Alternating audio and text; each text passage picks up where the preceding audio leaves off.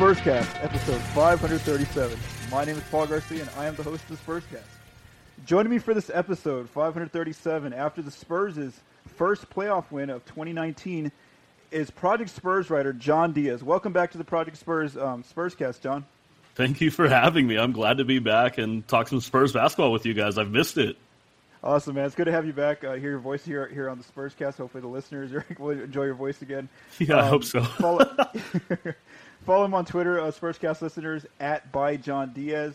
All right, John. So let's go ahead and dig right into this game. Um, on Saturday, the Spurs open the playoffs on the road in Denver, where the Spurs have just been bad, basically on the road all year. But they surprisingly won the game, 101-96. Uh, Derrick White had a pretty good performance, 16 points, um, you know, on 70% shooting. Uh, he made a big late steal there in the fourth quarter. You know, a lot of people, you know, this Kawhi Leonard um, comparisons, just how Kawhi makes those those late game crunch time um, defensive per- plays. Uh, how he still with the Spurs and he still does it uh, with Toronto. Then uh, Bryn Forbes, you know, started the game also and had 15 points with a strong shooting performance for San Antonio, really carrying them from three. He went three or four from distance. Um, so let's go ahead and, and get into uh, you know not just uh, specific players, but let's just go, go go ahead and like really really dive into this game one, and also kind of as as we're talking about this, analyzing this game, talk about what we're looking forward to in game two and what we think might happen for either team. So let's begin on the most important end for the Spurs, I believe, this season, which is their defense, because this has been their area where they're hit and miss all year. They've been inconsistent. They played really good defense in this first game by holding Denver on the road to 96 points uh, below 100 points, which is not which is not something that the Spurs often did this this current season. So um, let's go ahead and begin first with the paint. You know, here, here's a few numbers that I took, and you can give me some of your observations. So frequency at the rim. Uh, the Nuggets like to take 35% of their shots from the rim. The Spurs held them to 29%, so about a 4% difference. Accuracy was about the same, about 63%. Uh, two stats that really stuck out to me uh, offensive rebounding, this, the Nuggets were the best this year, grabbing 29.7% of their offensive rebounds. And in this opening game, they got 29% of their own rebounds. The Spurs typically allow nine offensive rebounds, and the Nuggets grab 13. The Spurs typically allow 13 um, second chance points, and uh, Denver scored 17. So, so, so, do you? Here's my question to you: do you uh, chalk this Denver getting um, all these offensive rebounds and extra chances to them just having a bad shooting night from three? Because we're going to get into some of those numbers in a little bit. Or do you think that that's kind of where the Spurs need to really watch for because Denver has been a good team on the offensive glass? I, I think it's kind of funny though. I, I was looking at some of the numbers earlier, and Denver was ten for forty outside of fifteen feet, and that's one of those things where you don't expect a team to be that shooting that poorly at home. But you kind of want to chalk it up to nerves a little bit just because, you know, you've got Monte Morris, Jamal Murray, Malik Beasley. All these guys are 22, 23, 24. They're not ex- exactly experienced, but saying that the Spurs won this game off of, you know, just being an experienced team isn't exactly true. You've got all these guys that have had their playoff struggles and, you know, someone like Derrick White stepping up, even though he's in his hometown, whatever you want to call it, that doesn't, it doesn't fit the narrative exactly. I, I think one of the big things is Jamal Murray holding onto the ball a little too long constantly. You see a lot of those plays. You can look at the tracking stats of over six dribbles and just holding onto the ball and taking bad shots.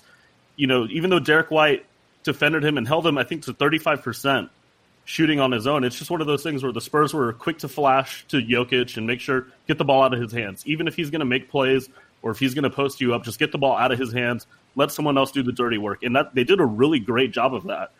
We'll see. You know, I, I expect Denver obviously is going to make some adjustments in game two and not shoot as poorly. But the Spurs still have a lot of work to do defensively, especially just controlling the boards and making sure someone like Jamal Murray doesn't get hot because we've seen that all year too. Yeah, and you know, part of this too, why um, I think that we saw an increase in offensive rebounds is because for a Spurs defense because you know typically they're top ten and not letting teams get offensive boards.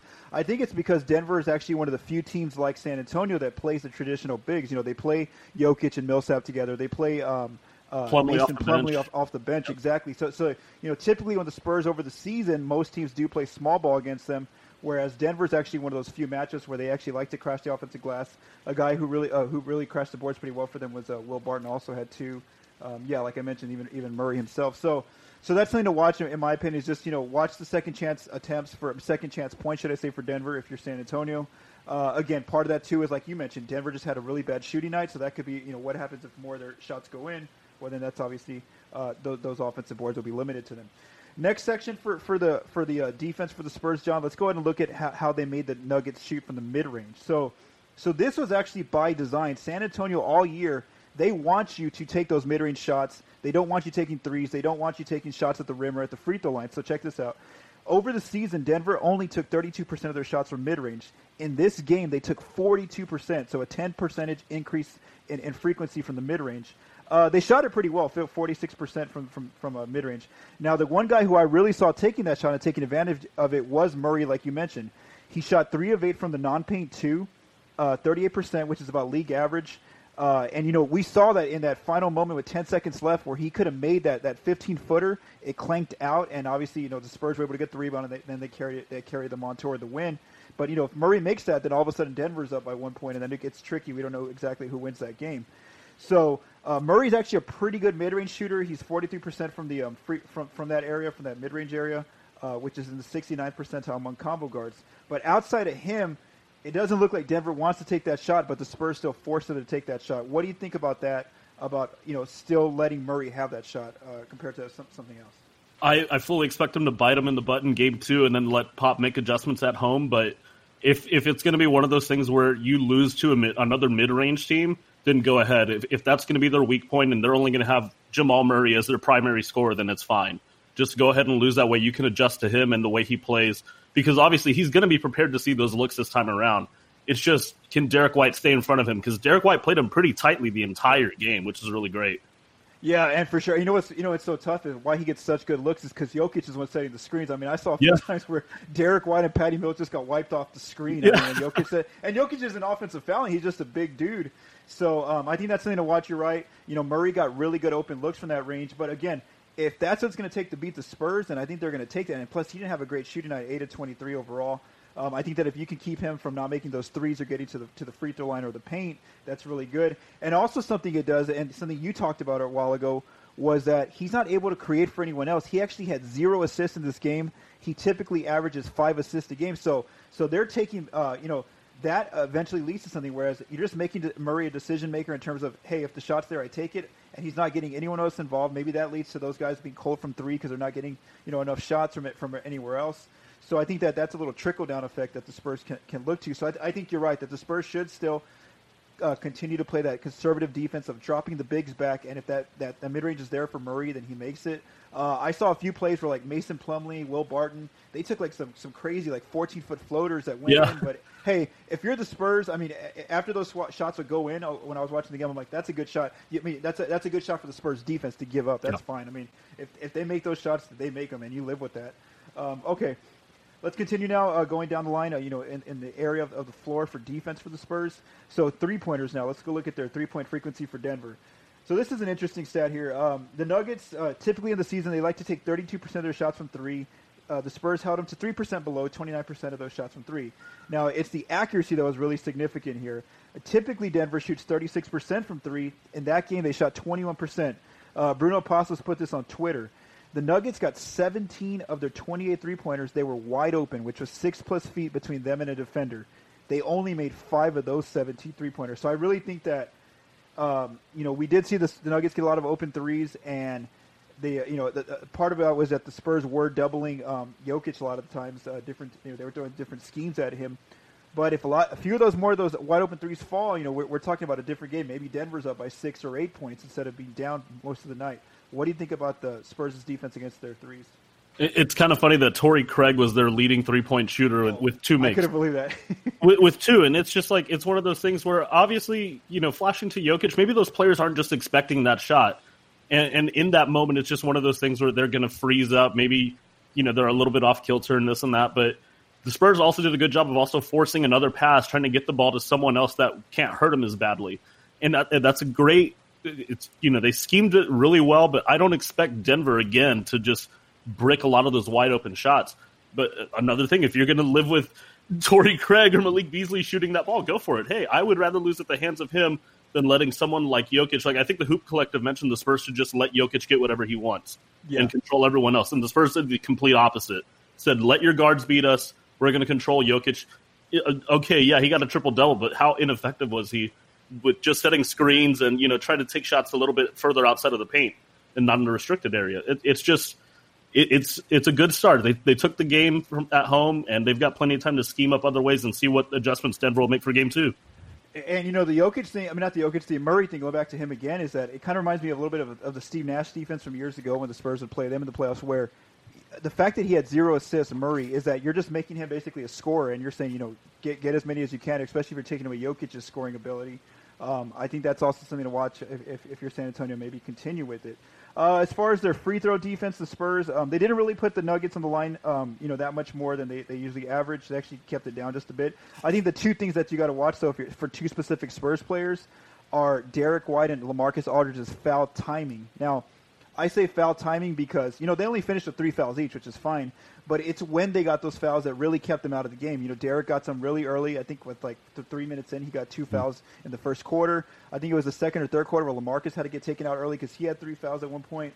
So, for in my opinion, it's always been about timing for the Spurs, and they had to really watch that uh, as, as their players. Did you see anything else about their fouling? I I kind of noticed the Jakob Poeltl getting in foul trouble early, but that's one of those things where hey, if Lamarcus is going to get into foul trouble and you force him to go one on one with Jokic, it's going to happen, and you just kind of have to live with it. But the problem is going forward is if Poeltl also gets in foul trouble, who's going to come off the bench? Are you going to trust Rudy Gay in that spot? Are we going to see Dante Cunningham just try to soak up fouls? Like it's one of those things you don't want to see that situation. You want the Spurs to keep that rotation short. Yeah, and especially with the lack of you know just true seven footers, what kind of like got you know, got me thinking, especially when uh, you know, when when you when you, when uh, like you said, Poeltl and Aldridge are both in foul trouble. Um, you know, that, that's something to watch, considering that they did, you know, buy out Pau Gasol's contract just for him to be a seven foot body out there. That's yeah. kind of what I was thinking. You know, obviously he's not known for his defense, but if he's playing against traditional bigs like Plumlee or Jokic, maybe that that's fine. Uh, and I don't but, think we want to see Monte Motiejunas out there just yet. Yeah, I don't think he's gonna. Yeah, he's not even. Yeah, he, he's definitely not going to play. I don't think yet. Or you know, yeah. So so yeah, he would actually be the only big, you know, traditional big that would play. That's over, you know, six foot ten uh, for the Spurs in that case. But you know, for now they're okay in that department. Uh, I think one really positive uh, note for the Spurs, and I think Denver saw this because they already saw a comment from their their head coach or one of their players, is that Denver scored zero fast break points in this game against the Spurs. So they really the Spurs did an excellent job of getting back in transition. They typically allow San Antonio. They typically allow 14 points um, for, on the on the fast breaks. And I, I, think I think it was a Nuggets player or, or one of their coaches that said already. I saw some, some you know just the media kind of putting all these different quotes from, from the practice today that they're that they're going to run faster and pick up the pace. So that obviously shows you that they saw that hey we scored zero points in, on the fast break against this team who's actually not that good at transition defense. The Spurs typically aren't a great uh, team in, in, that. Even area. though that's their main focus too.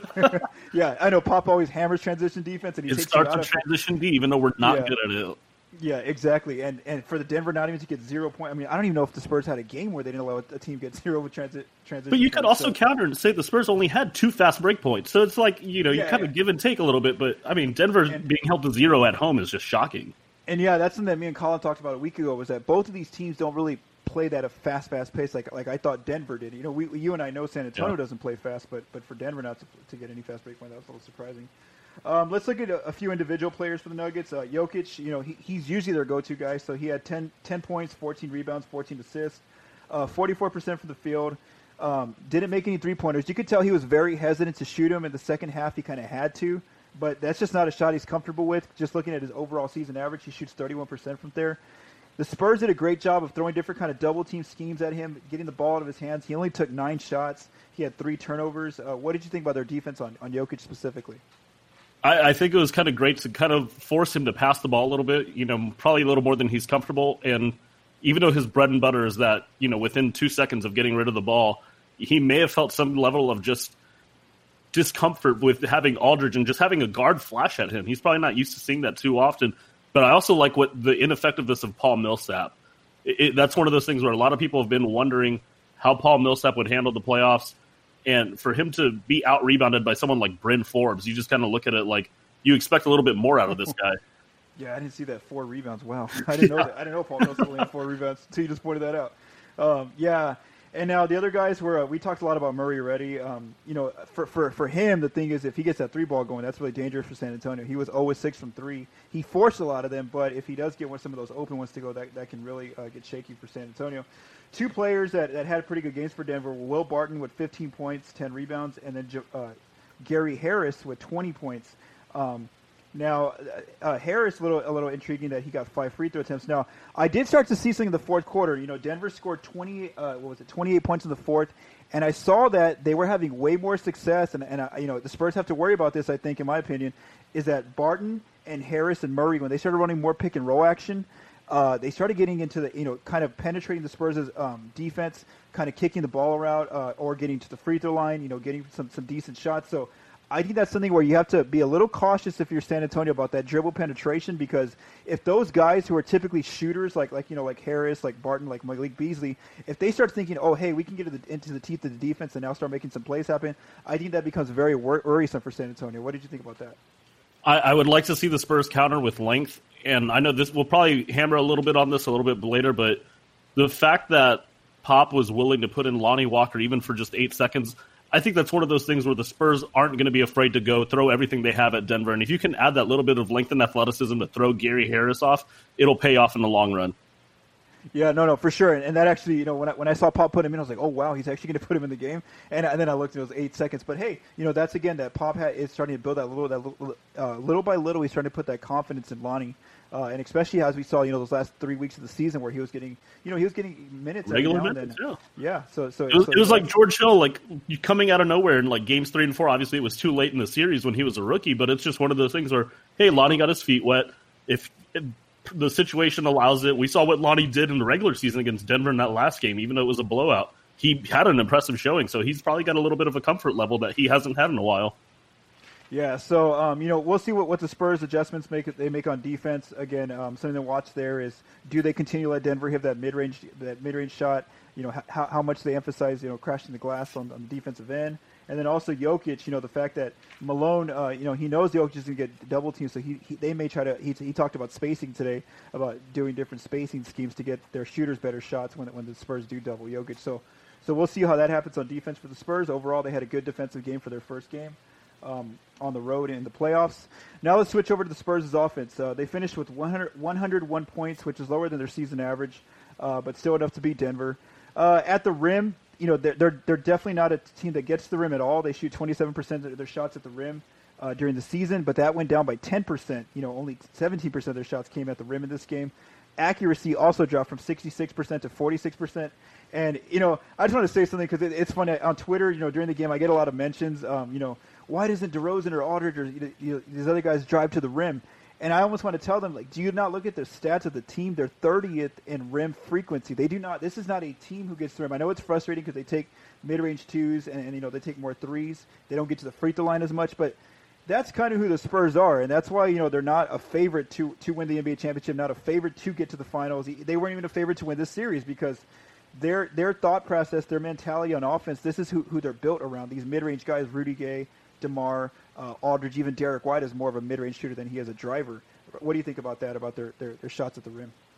Uh, it's it's kind of funny because if you look at the shot chart, you see how many shots came off the left block, and it, it's just like something Denver couldn't stop at all. And even the the lack of three pointers to me was a little shocking. Like the Spurs just settled for nothing but mid range and maybe a, little floater here and there around the rim. They weren't really too concerned with getting into the paint and letting Jokic or Paul Millsap try to send one back at them. So uh, it, will be interesting moving forward. But you know, it's one of those things. I think Pounding the Rock had an article that was like a third of the possessions came out of a post up, and it was all Lamarcus and De- DeMar DeRozan.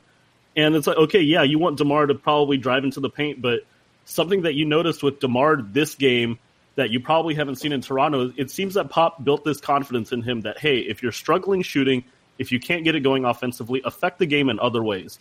And he did that with his rebounding and his assists. So as long as he's making plays, I don't care where he's shooting the ball from honestly. Like as long as he can get out there and make plays happen along with Bryn next to him, and Derrick White is all the rim protection you need. I mean, he put Paul Millsap in a casket, so sure. I, am good with that. Just give me that that one play every game, and I'm yeah, happy. That was insane, and I never used capital letters. And I think Pounding the Rock retweeted like, Paul, you know, you know, what got Paul excited if he used capital letters in his tweet, like cap locks. Yeah, there was something like that. So, oh man, so now let's get to the mid-range numbers. These are just mag- uh, magnificent for the Spurs. So typically, the Spurs shoot 47% of their shots from mid-range. In this game, they shot 66% of their shots from mid-range. I mean, they were Lamarcus and, and DeRozan and Derrick White and Rudy Gay. These guys are like in heaven. I mean, this is just all like Denver's like, here, we, we only want you to take mid-range. The Spurs are like, okay, we'll take that. So you know, it's funny because that's that's exactly who the Spurs are, though. Like that's what people, you know, it's I know you can tell them go to the rim and go get fouled and stuff, but that's just not in their DNA. That's not who these guys on the offensive end are. This is what they are. They're, they're mid-range shooters. Um, they actually shot well though, 49% from the mid-range compared to their season average of 44%. Um, I agree with you there, though. There was a lot of plays where they did shoot a lot of contested mid-range. I think DeRozan himself, like you know, he get he'd get his dribble stopped, and instead of kicking out, he tried to just force a mid-range shot up. Lamarcus, he didn't have a great, you know, when, when he was shooting, the, you know, he, he likes those uh, those turnaround mid-range shots from, from mm-hmm. you know, about 14 to 16 feet. And you know, during the regular season, those are going in, but in the playoffs, those are so much so much more critical if they're not going in. And, and I did notice on the times that Denver let him shoot without being double teamed, you know, Jokic, he could not move Jokic around. He couldn't move Mason Plumlee. He had a better uh, chance against Paul Millsap, but he was taking, you know, those those deep, you know, turnaround 16 footers, and, and, those were not were not hitting for him, and that's the reason for some of his um, his low accuracy numbers in this game. Uh, looking at the at the threes, the frequency of threes, uh, the Spurs in the season they take 27% of their shots from three, which is 30th again, not a not a volume three point shooting team. But in this game, like you mentioned, John, it, it sunk all the way down to 17% of their shots came from three. Now, luckily for the Spurs, one of the real reasons why they won this game is that, that they can make threes. You know, typically in the in the regular season, they're the, they're the best shooting team from accuracy from three, 40%. They went up to 50% in this contest. And then, of course, the free throw line, the Spurs just don't take free throws, so they didn't really have a, a huge um, margin there. What did you think about those three areas? So, if we can, let's flash back to the Golden State series last year, real quick. Yeah. And just look at the personnel that they're dealing with. Is like you had someone in Patty Mills averaging 30 plus minutes in a playoff game, and he barely. Uh, let me see, what did he play? He played, I think it was like just 19 or 21 minutes, and he took three shots. Yeah. None of them were three pointers. And, and, that's something that you feel like Patty is only in the game to shoot threes, but he was out there doing so many other things that it, he wasn't worried about offense in any sort of way. And that's one of those. It, it's just kind of like staggering how Bryn Forbes has taken this guard role and turned his offense up to another level where they don't need to rely on someone like Patty Bertans is there to stretch the floor a little bit here and there, but just the capability of the the little like three man weave inside of the three point line between Aldridge, DeRozan, and Derrick White was some for some reason unstoppable in this game. And I think it's you know come playoff time, you want to be able to stretch the floor a little bit more. Marco Belinelli is going to be a little bit more viable, but he was terrible in game one, especially defensively. Yeah, it sure. was just kind of like unheard of offensively. So they have the three point shooting there if they need like a bailout, especially at home. They'll, they'll, that'll be a lot more useful. But you know, I'm just I'm impressed at at how they got that game done. Obviously, you need a little bit of luck, and the Spurs struggled from the free throw line, even though they're yeah. one of the you know most efficient teams in the last decade from the line. But you know, they're they're going to have to make adjustments. They can't just shoot. 60 plus percent from mid range. They can't just keep making fun of us and parroting themselves like that. It's like they just did a troll job in game one. and they won. They got rewarded. Yeah, they won.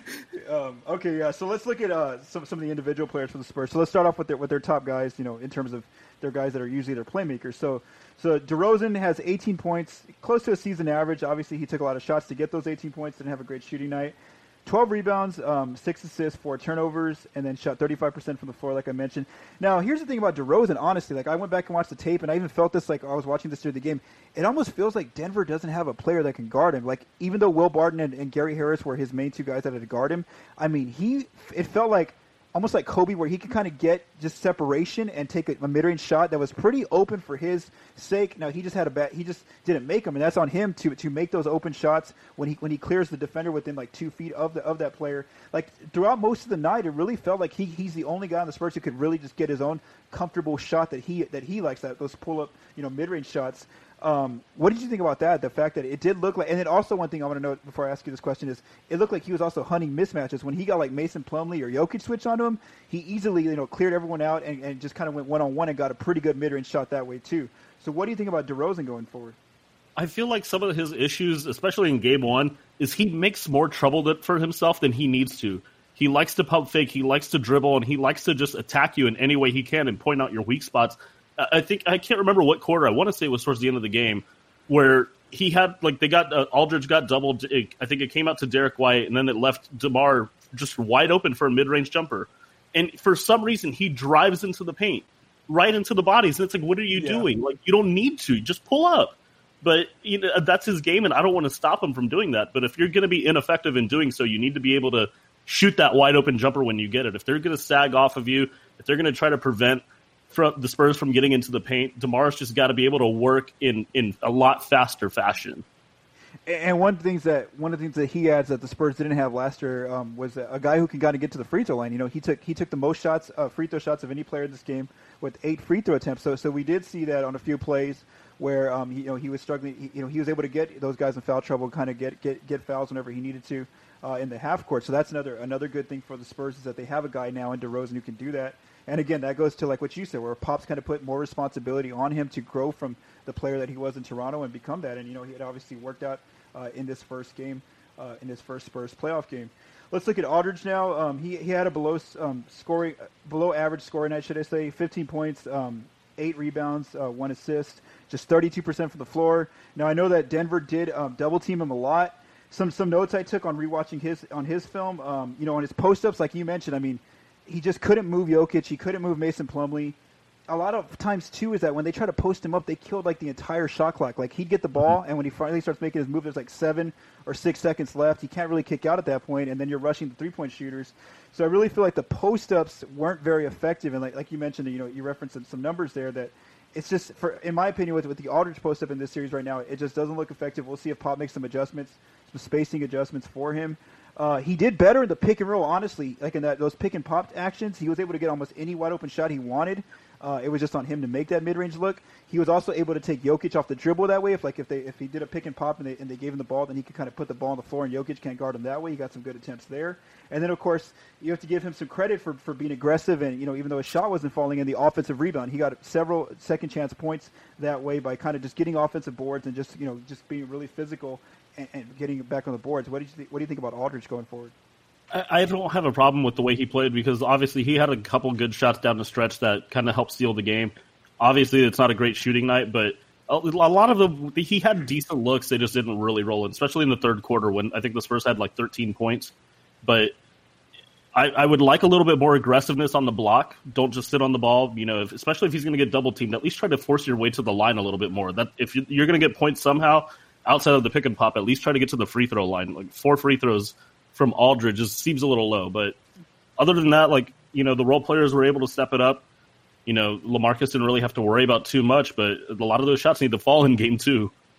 Yeah, for sure. Um, moving over to Rudy Gay, who's used the Spurs as third playmaker. Uh, you know, has kind of close to a season averages and everything. 14 points, six rebounds, uh, one assist, three turnovers, 67% uh, from the field, 67% from three, made two threes. Uh, he it seemed did it seem like he had a quiet second half compared to that first half? I, Extremely, extremely. Yeah, okay. And the, the, funny thing was, in the second quarter, I remember looking at the box at the box score when the Spurs are struggling a little bit. I'm getting emotional just talking about it, obviously, but uh, like I, I, think he had zero points, and I'm like, you know, Rudy seems a little slow out there. He doesn't seem like he's being you know effective at all. And then all of a sudden, he just rips off. I think it was like seven, six or seven points, and I'm like, okay. Like, but outside of that, yeah. he still has a lot more room to improve and a lot more. You know, can be a lot more assertive, but you know, if they're not going to focus on him too much, he's primarily out there for length and rebounding. So defensively, he did his job. Offensively, there's still a lot more than he could do. Yeah, and so yeah, yeah, exactly. And, and you know, when he sees that DeRozan has this going, has it going, they're trying to get Aldridge going, or Derrick White's having a good night, you know, he probably just stays away a little bit. Uh, let's talk about the guy though that's that's really going to be an X factor for the series, in my opinion. That's Derrick White.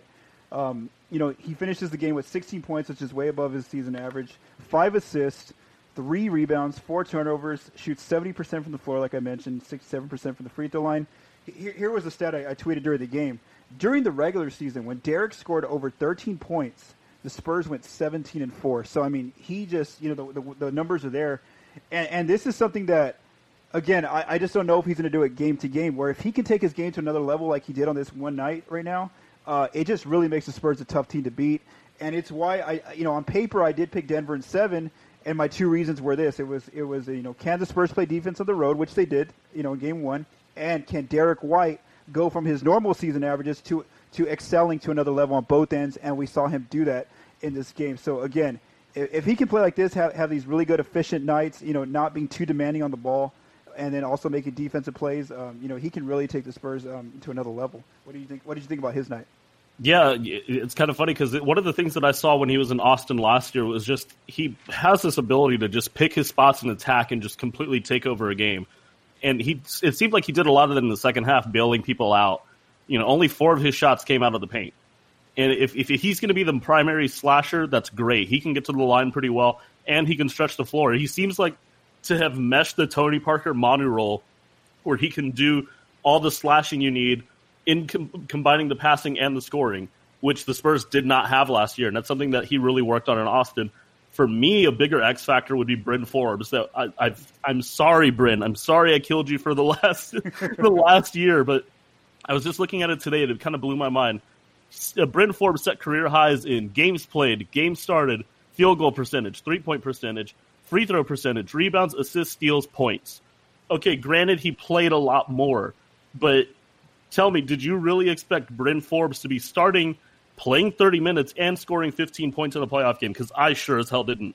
No, I didn't. And, and, you know, I feel kind of guilty too because I'm actually his spot is the one that I keep looking at for Dejounte Murray next year. I feel like yeah. his is the one just because, and it's not the offensive part. You know, that's the reason why Bryn stayed on the floor. A lot of it, it's yeah. the it's the fact that defensively he's just you know the physical limitations in terms of just being you know a six three guard uh, in today's NBA, and that's kind of. But you know, it's working out. You know, and, and one thing I will give him credit for is that even though he has his, his, his liabilities on defense, he hustles. Like he doesn't like he tries not to miss assignments. Yep. He tries his best to stay in front of guys, and and you know that's just as far as it takes him. But I mean, he was incredible in this game. Like I mentioned, three or four from three. Denver, you know, it, will be interesting for him going forward. Like you mentioned, is that Denver's now going to be scouting him a little bit more and yep. trying to really watch where he's at on the floor, considering he's one of the guys who really kept the Spurs afloat against them. And it's one of those things like look at the lineups too. Like I think one of the best lineups still had Marco Belinelli out there, no matter how bad he was. If they start focusing more on Bryn, that opens up more opportunities for everyone else. You have to pick your poison, and especially someone like Bertans only playing 19 minutes. If the Spurs still want to go a little bit bigger and add that extra length, Bertans can hold his own defensively while still killing you offensively. Yeah, no, for sure. So, so we'll see what happens now in game two. You know, it's only game one, but again, the Spurs did at least go to Denver and get one game there so far and that, that, gives them home court in the series for now. Uh, so, so game two tips off on, on Tuesday at, at eight o'clock, um, you know, Texas time here in San Antonio, uh, and then you, where you're at, John, in, in Houston. So, um, you know, but the, the, Spurs will be on the road. Um, thank you all, Spurscast listeners, for, for listening to this episode 537 with John Diaz. Again, if you're on Twitter, follow him at by John Diaz. Uh, be sure to keep checking ProjectSpurs.com. We have a lot of our playoff, um, you know, pieces, articles, videos, different things going on over there at Project Spurs. And then also uh, thank you to Michael DeLeon for mixing and producing this episode. For John Diaz, I am Paul Garcia. Thank you. Have a great day.